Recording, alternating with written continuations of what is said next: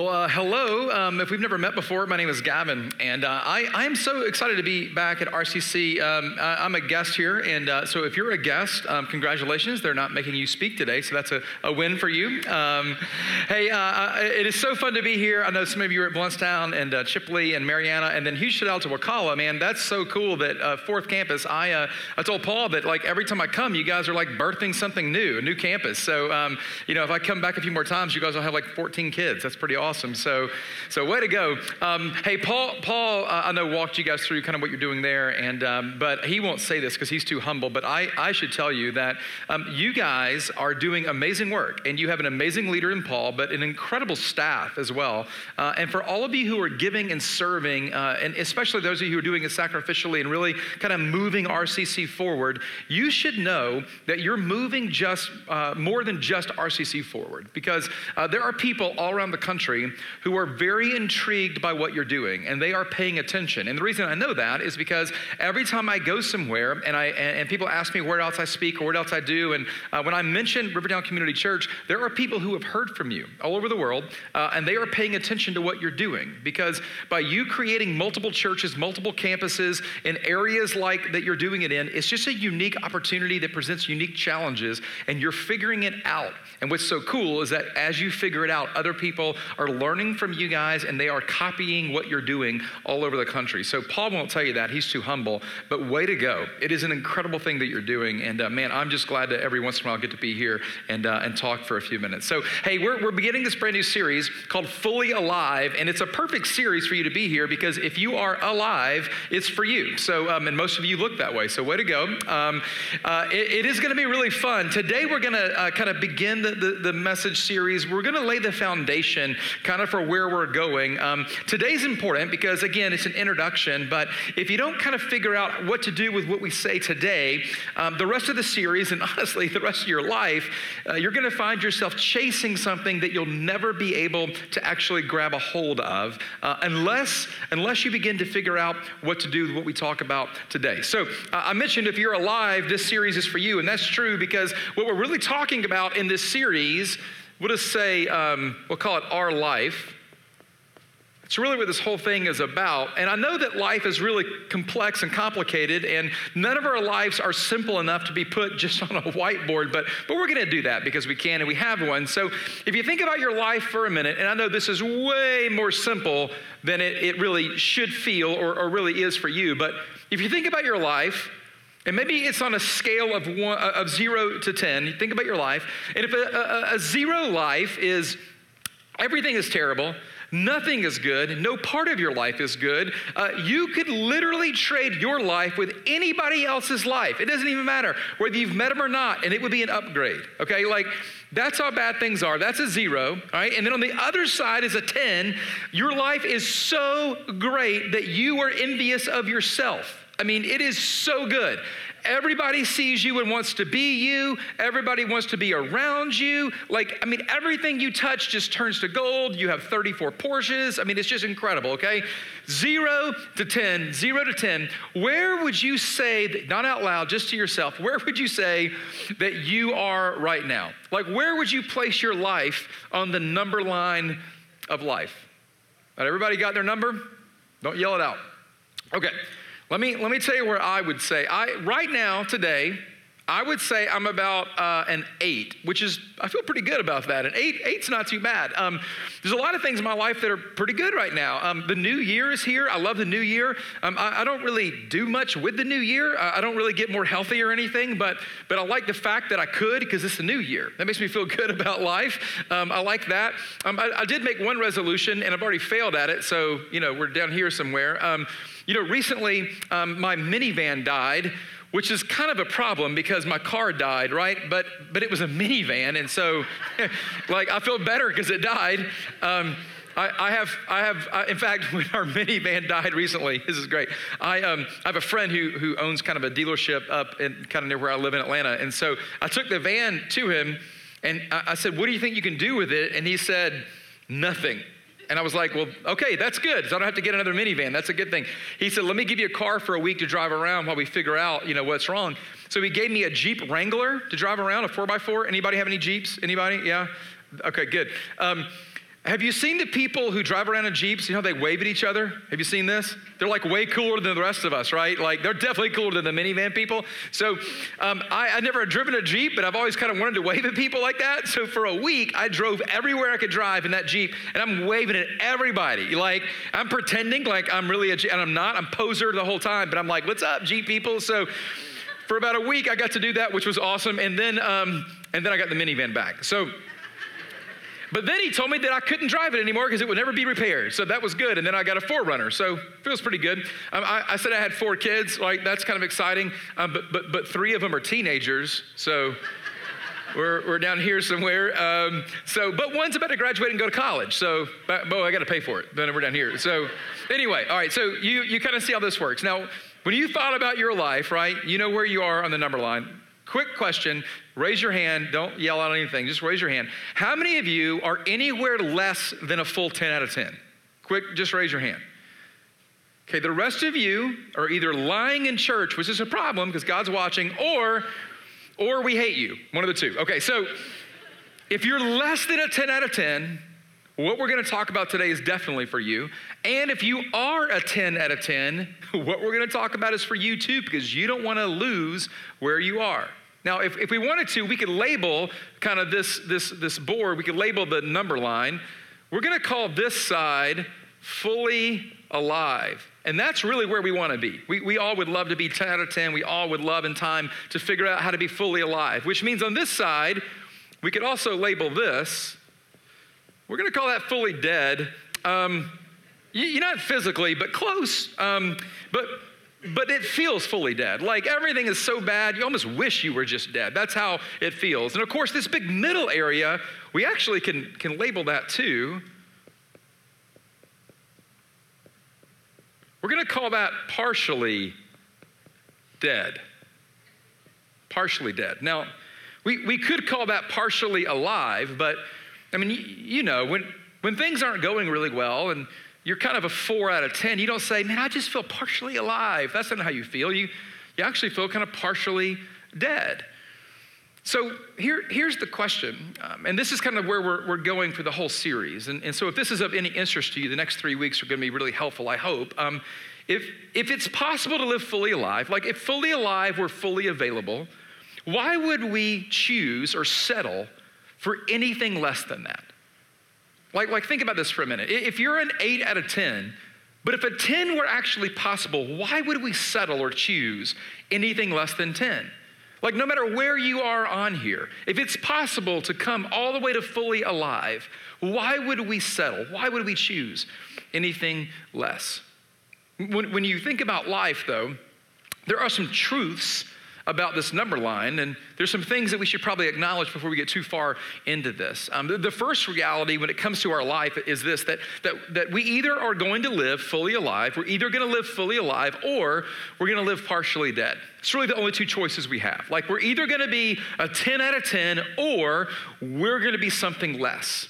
And that's really the only two options. It's either one or the other. And that's important to note. The other thing, though, that's just as important to note, and maybe this is even maybe more helpful when you begin to think about where you are on the line, is simply this that, that when it comes to our life, we will never live fully alive if part of us is partially dead.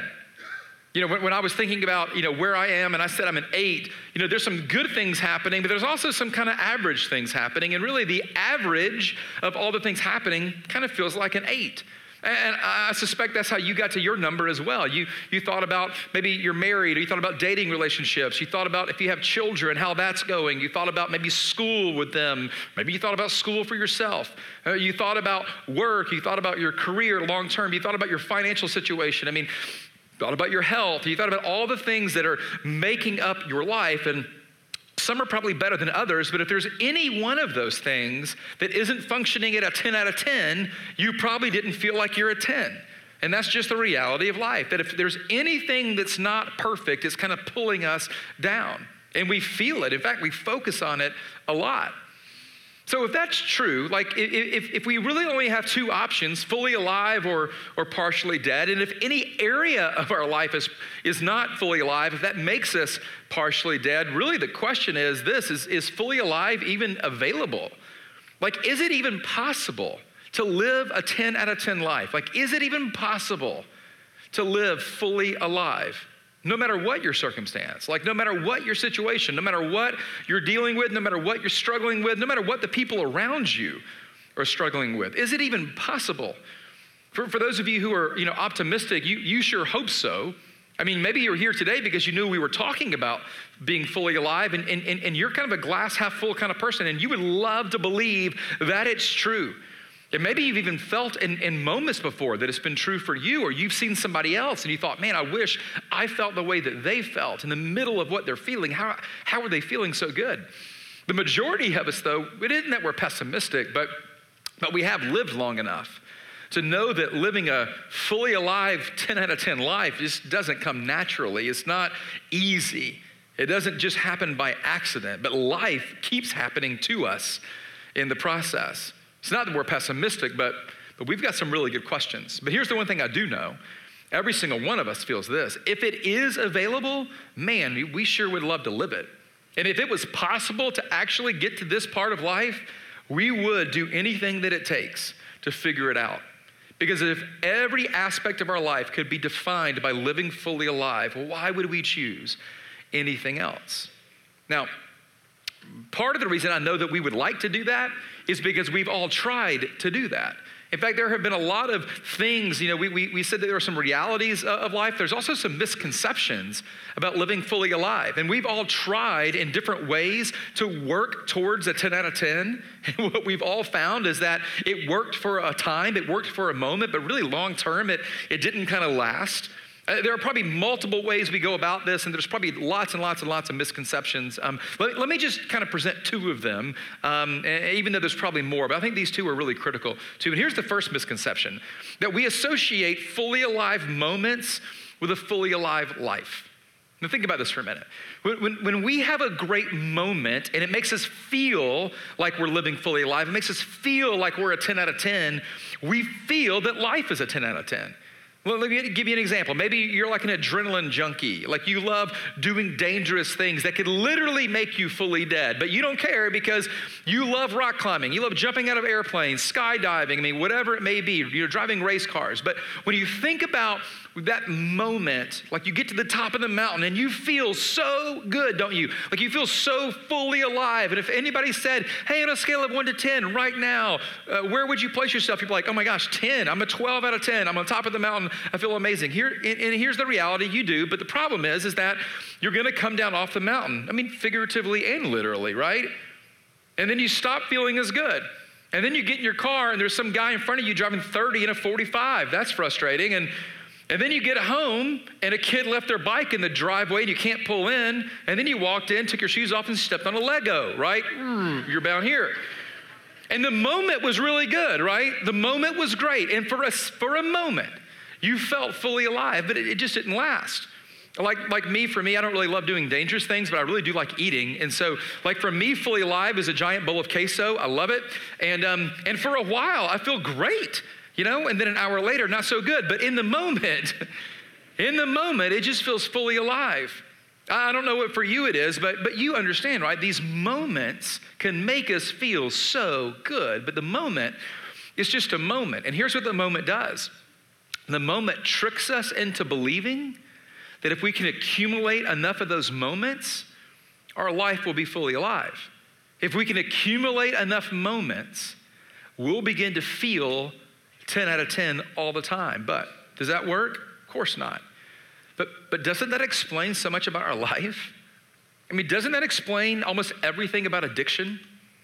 We're chasing something, we're, we're trying to accumulate moments, or maybe we're trying to run away from something by substituting in other moments. That's how addictions always begin. Doesn't this explain a lot about first and second marriages and maybe third and fourth marriages? Chasing moments that used to be there, but now they seem like they're gone. You're not sure how to recapture that fire. Oh, I know. Let's just let's just try again. And it works for a moment.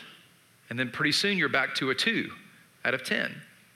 And th- this explains why we, we buy things that we don't need to impress people that we don't even like because we're chasing moments. We could do a whole message on this, but Isn't, isn't this why spiritually we struggle with God sometimes? Because we had a moment, there was a moment. Do you remember the moment? And, and, you, and you may not remember the exact moment, but you remember that time, that season where you just felt like so full of God and you felt so connected to God, and, and then you didn't later. And maybe you came back to church the next week and the music was still good, but just didn't do the same thing in you. Like you weren't as moved. You heard a, a story, and I mean, you appreciated it, but it, I don't know, it just didn't feel the same. And you began to think, oh man, maybe this isn't real. Or maybe there's something wrong with me. You know, you actually fell prey to. You fell prey to thinking that it's about moments. But life isn't about moments, it's about life. In fact, that, that's really the, the, the, reality. See, the, the truth to this is that accumulating these fully alive moments really doesn't translate into a life that's fully alive. It, it never can, but it sure hasn't stopped us from trying. Well, let me give you one more. We'll go a little faster through this one. Here's the other misconception is that living a full life actually leads to living fully alive. I mean, think about how busy we are today. I mean, this is the busiest our culture has ever been. And, and, I don't think the busyness is making us feel more alive. In fact, I think the busyness is literally killing us. I mean, we are so busy right now, and, and, I think there's a part of us that believes if we fill our calendar up with enough stuff, eventually those things will add up to being a 10 out of 10, but, but actually it works directly against that. In fact, the, the truth is that, that living a full life can work against living life to the full. So think about it. If, if, if it's not about accumulating great moments and if it's not about having a lot of stuff going on, I mean, is living fully alive even available? What's so fascinating about Scripture is that 2,000 years ago, Jesus addresses this exact thing. Like 2,000 years ago, Jesus is sitting in a group of, of, of people. Some friends are there, his, his disciples are there. Uh, we're going to look at what John wrote. John is one of those disciples, which is so cool because everything we read in the book of John is a firsthand account of exactly what he experienced with Jesus. And John in chapter 10 kind of captures a narrative that Jesus told that addresses this. How do you live fully alive? If you back up one chapter, you see that, that Jesus is sitting around with his disciples and a lot of other crowded people, and then the Pharisees are there. The Pharisees are the really, really good religious people, so they think, who really don't like Jesus. And the reason is because Jesus is coming along saying everything's changing. It's not just about following the law, it's about relationship with God. And, and the Pharisees are like, no, no, no, that can't be true. For one, it can't be true because I don't really think it's true. Two, even more so, it can't be true because if it's true, it changes everything for me.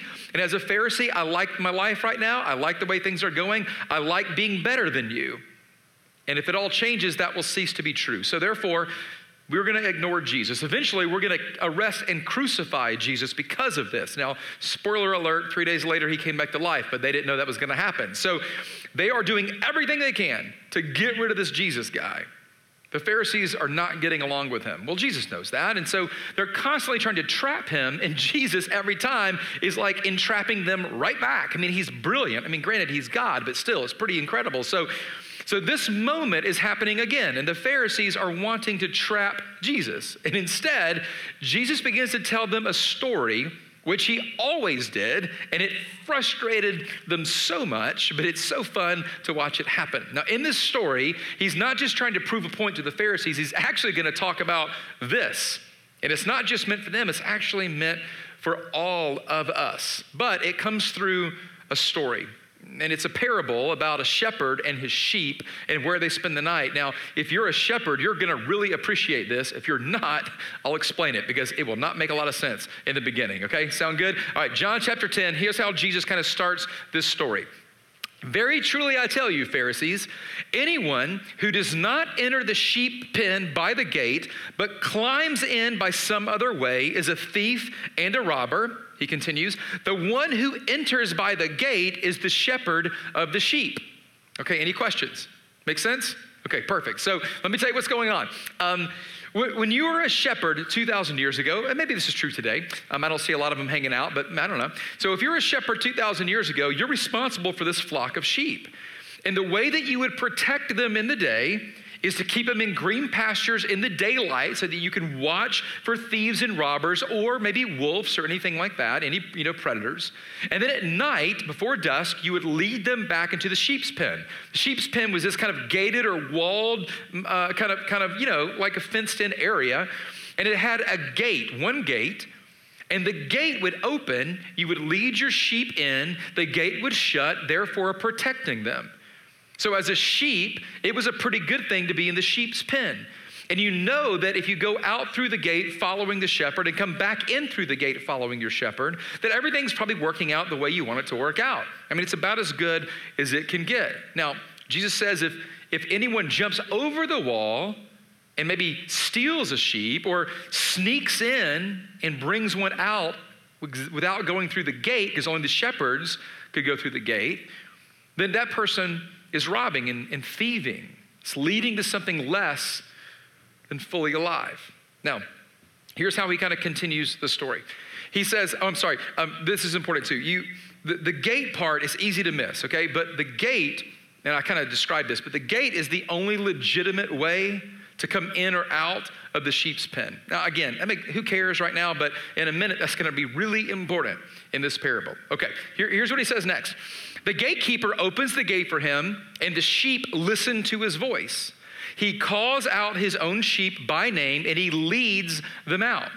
When he, has, when he has brought out all of his own, his own sheep, he goes on ahead of them, and his sheep follow him because they know his voice. This is so cool. So, sheep Sheep are actually not the smartest tools in the shed, okay? Sheep are kind of dumb. And, and sheep, sheep aren't really wrangled. Sheep actually just follow the voice of the shepherd in a way thoughtlessly. When they hear their shepherd's voice, they follow. So in the morning, the shepherd would wake up, he would call his sheep by name, they would all hear their name, hear his voice, and they would follow him. In fact, shepherds lead sheep because they just follow behind. Now, at night, the same would happen. The, the shepherd would call, their, call them by name, he would lead them back into the sheep's pen. Now, this is really important. If you're a sheep, living a fully alive life, a 10 out of 10 life for you is pretty basic. Don't get eaten by a wolf, don't get stolen by a thief. Pretty much it okay? And that's the shepherd's job. So the shepherd would lead sheep to experience life to the full every day. He'd lead them out to green pastures where they would eat grass. He would lead them back into the sheep's pen where they would spend the night. All is well and good, going in and out through that gate of the sheep's pen. And that's about as good as it got for a sheep. Now, at this point in the story, the Pharisees and all the people sitting around, including John, are looking at Jesus I think, I mean, we don't know, but I suspect they're looking at him the exact same way that I used to look at my eighth grade algebra teacher, just completely confused and befuddled. And so he looks at their faces and he can tell that they don't really understand what's going on. So he pauses in this moment and he begins to explain the story. Now, as you probably know, every time Jesus tells a story, he puts God in the story and he puts us people in the story. And in this story, it's no different. Maybe you figure that out. God is the good shepherd in this story, and unfortunately, we're the sheep, which is kind of annoying, but it's also true because we're pretty dumb at times. And so, God's the good shepherd, and, and, and we're the sheep. But then God does this, I mean, Jesus does this really weird thing in the story, and he doesn't really do this often, but he actually inserts himself into the narrative. He's not just the narrator, he's actually in the story. And where he places himself in the story is incredibly offensive to the Pharisees, but it is an unbelievable opportunity for everybody else. Here's how Jesus kind of continues the explanation. He says, I am the gate. And remember, the gate is the only legitimate way to experience life to the full. That was his point about the sheep. He's making the same point about us. He says, I am the gate. Check this out. Whoever enters through me will be saved. Saved from what? Well, I mean, saved from like big eternity stuff, sure, but also saved from this. Whoever enters through me will be saved from living partially dead. Anybody who uh, walks through me, who lives with me in mind, who lives through me, will be saved from anything other than a 10 out of 10. That's his point.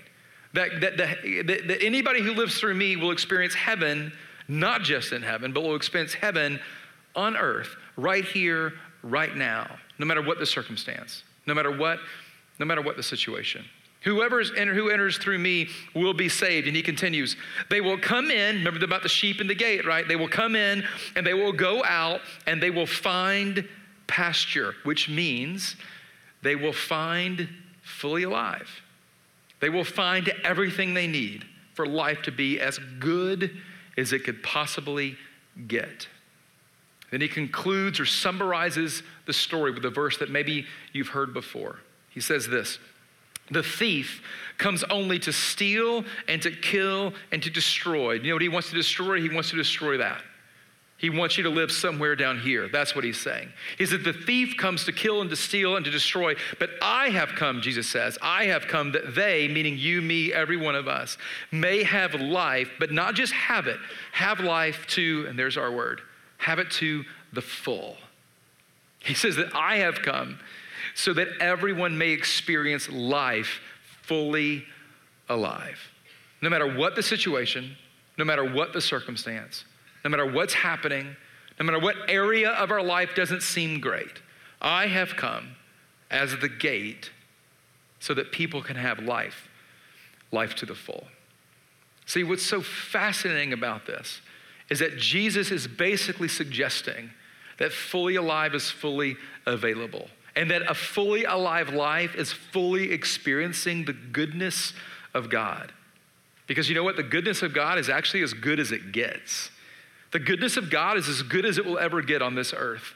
And the reason we know that is because the Apostle Paul, when he was writing a letter to uh, some friends in Galatia, he actually described what the goodness of God is. And I'm telling you, it is as good as it gets. Let me, let me show you what he describes as the goodness of God. And let's just think if we can think of anything better than what this would look like in our life. He called it the fruit of the Spirit.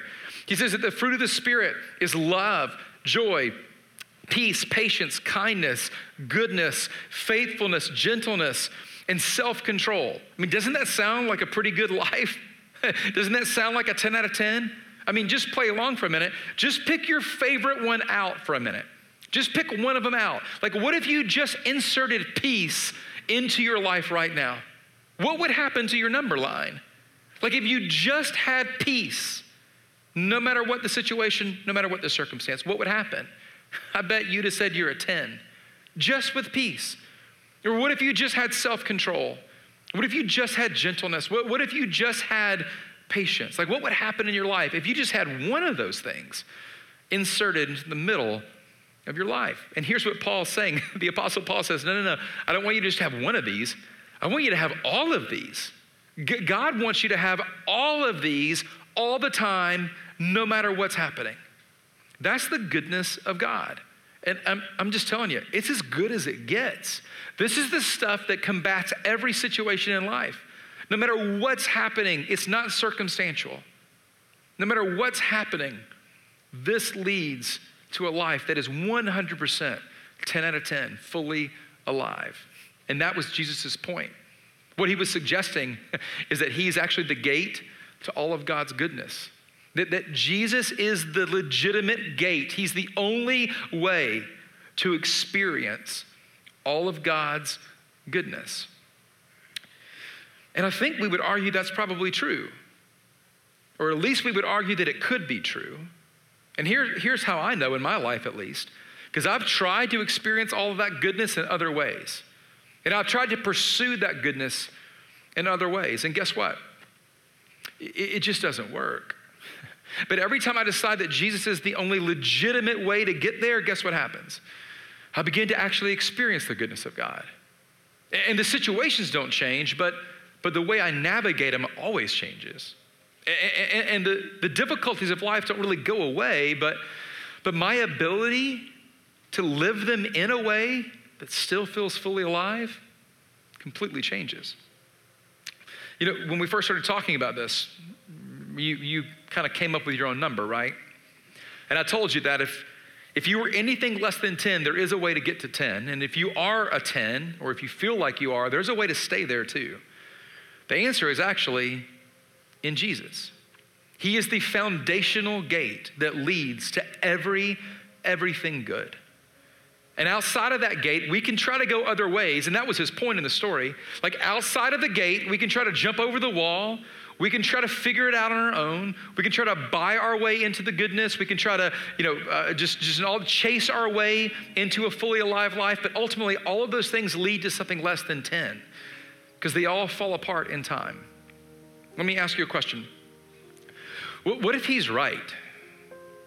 Like, what if in that one area of your life that's holding you back, what if Jesus really is the gate to all of God's goodness in that area? I don't know what it is for you. Maybe it's a financial thing. Maybe, maybe there's just a financial strain and everything else seems okay, but man, you're a four out of 10 financially. And it's not even your fault. Like it isn't because you've spent your way. You didn't go buy four boats and go into debt. I mean, it's just just situation. And it's just working against you. But, but, but what if there's a way to find a 10 out of 10 financially? And it doesn't involve winning a lottery, and it doesn't even involve getting a raise. What if it just involves seeing things through the lens of Jesus as a gate to God's goodness? Maybe it's a job thing. And maybe like you're like, if I could just have a better boss, I'd be a 10 out of 10 at work. But you know that isn't true because every boss is a little bit of a jerk because they're just like you, they're people. But, but, but what if what if Jesus is the gate in your workplace? And, and what if you began to see Jesus as your boss, as if you're working for Him, not for man? How would that change? See, He's the gate. Maybe it's a relational thing, maybe it's a marriage thing, and it's just not going well. And you know some of it's your fault, and you know some of it's the other person's fault, and you can't change that other person, but you don't want to even change what you're doing because you're so frustrated and you can't even remember what you're mad about. But what if Jesus is the gate? to living a fully alive life relationally? what if loving someone else the way Jesus has loved you is actually the answer? Jesus is the gate to all of God's goodness. Now, in the next couple of weeks, we're going to talk about how to make sure that stays there and, and how to continue to pursue it in the right way. But this is just foundational. Like, if we can't figure out how to allow Jesus to be the only legitimate path to a fully alive life, we're never going to get there. But we're not going to stop chasing it because we all want it. In fact, God actually put it in your heart to want it. Do you know why? because He wants you to pursue Him. That's why. So here's what we're going to do um, I'm going to pray in just a second. And then afterwards, um, at all of our campuses, we're, we're just going to sing a song together. And the good news is that this is a song you might not know, and I'm kind of glad you don't know it. Because when we sing songs we know, it's easy to just to say the words and move right past them without pausing enough to think. But today, today I just want you to sit in this song and I just want you to think about what the words are saying. And as you listen, here's the real challenge. As you listen, I'd love for you to think about where you are here and what's holding you back from here. And I would love for you to consider what it looks like for you to tangibly allow Jesus to be the gate that moves you to fully alive. So we, started this whole thing with the question is, is fully alive, fully available? And I think that's a great question. But I think there's an actually a, an even better question that we should ask. The better question is this, and in whom is fully alive, fully available? In whom? Is it in you? If it is, Bad news, we're never going to get there. But if it's in Jesus, then we position ourselves to experience all of God's goodness. And that, that's worth pursuing. So before we sing together, I just would love to spend a minute and pray with you guys. Heavenly Father, thank you that you have allowed us the opportunity to have a right standing relationship with you, not because of our behavior and not because of how good we've been or not because of the promises that we're making, but, but because of your great love and grace and mercy and just because of our faith. So, God, I just pray as we think about where we are right now in our life, wondering if fully alive is even possible for us thinking about our past, thinking about our current situation and circumstances we're in. God, I pray that you will reveal the truth into our hearts and that we will understand that you have made fully alive, fully available to every single person on this planet through faith in you. and through allowing your son to literally be the gate that we walk through to find the green pastures of a fully alive life. So, God, I just pray for wherever we are and however that lands in our heart, that you will do what you need to do to help us to understand what it looks like to live and see life in a different way, God. And give us the, the wisdom, but even more than that, give us the courage to lean in your direction and to begin to walk through that one narrow gate that leads to every single thing we've always wanted. God, we love you, and Jesus, thank you for giving us that opportunity. And it's in your name that we pray. Amen.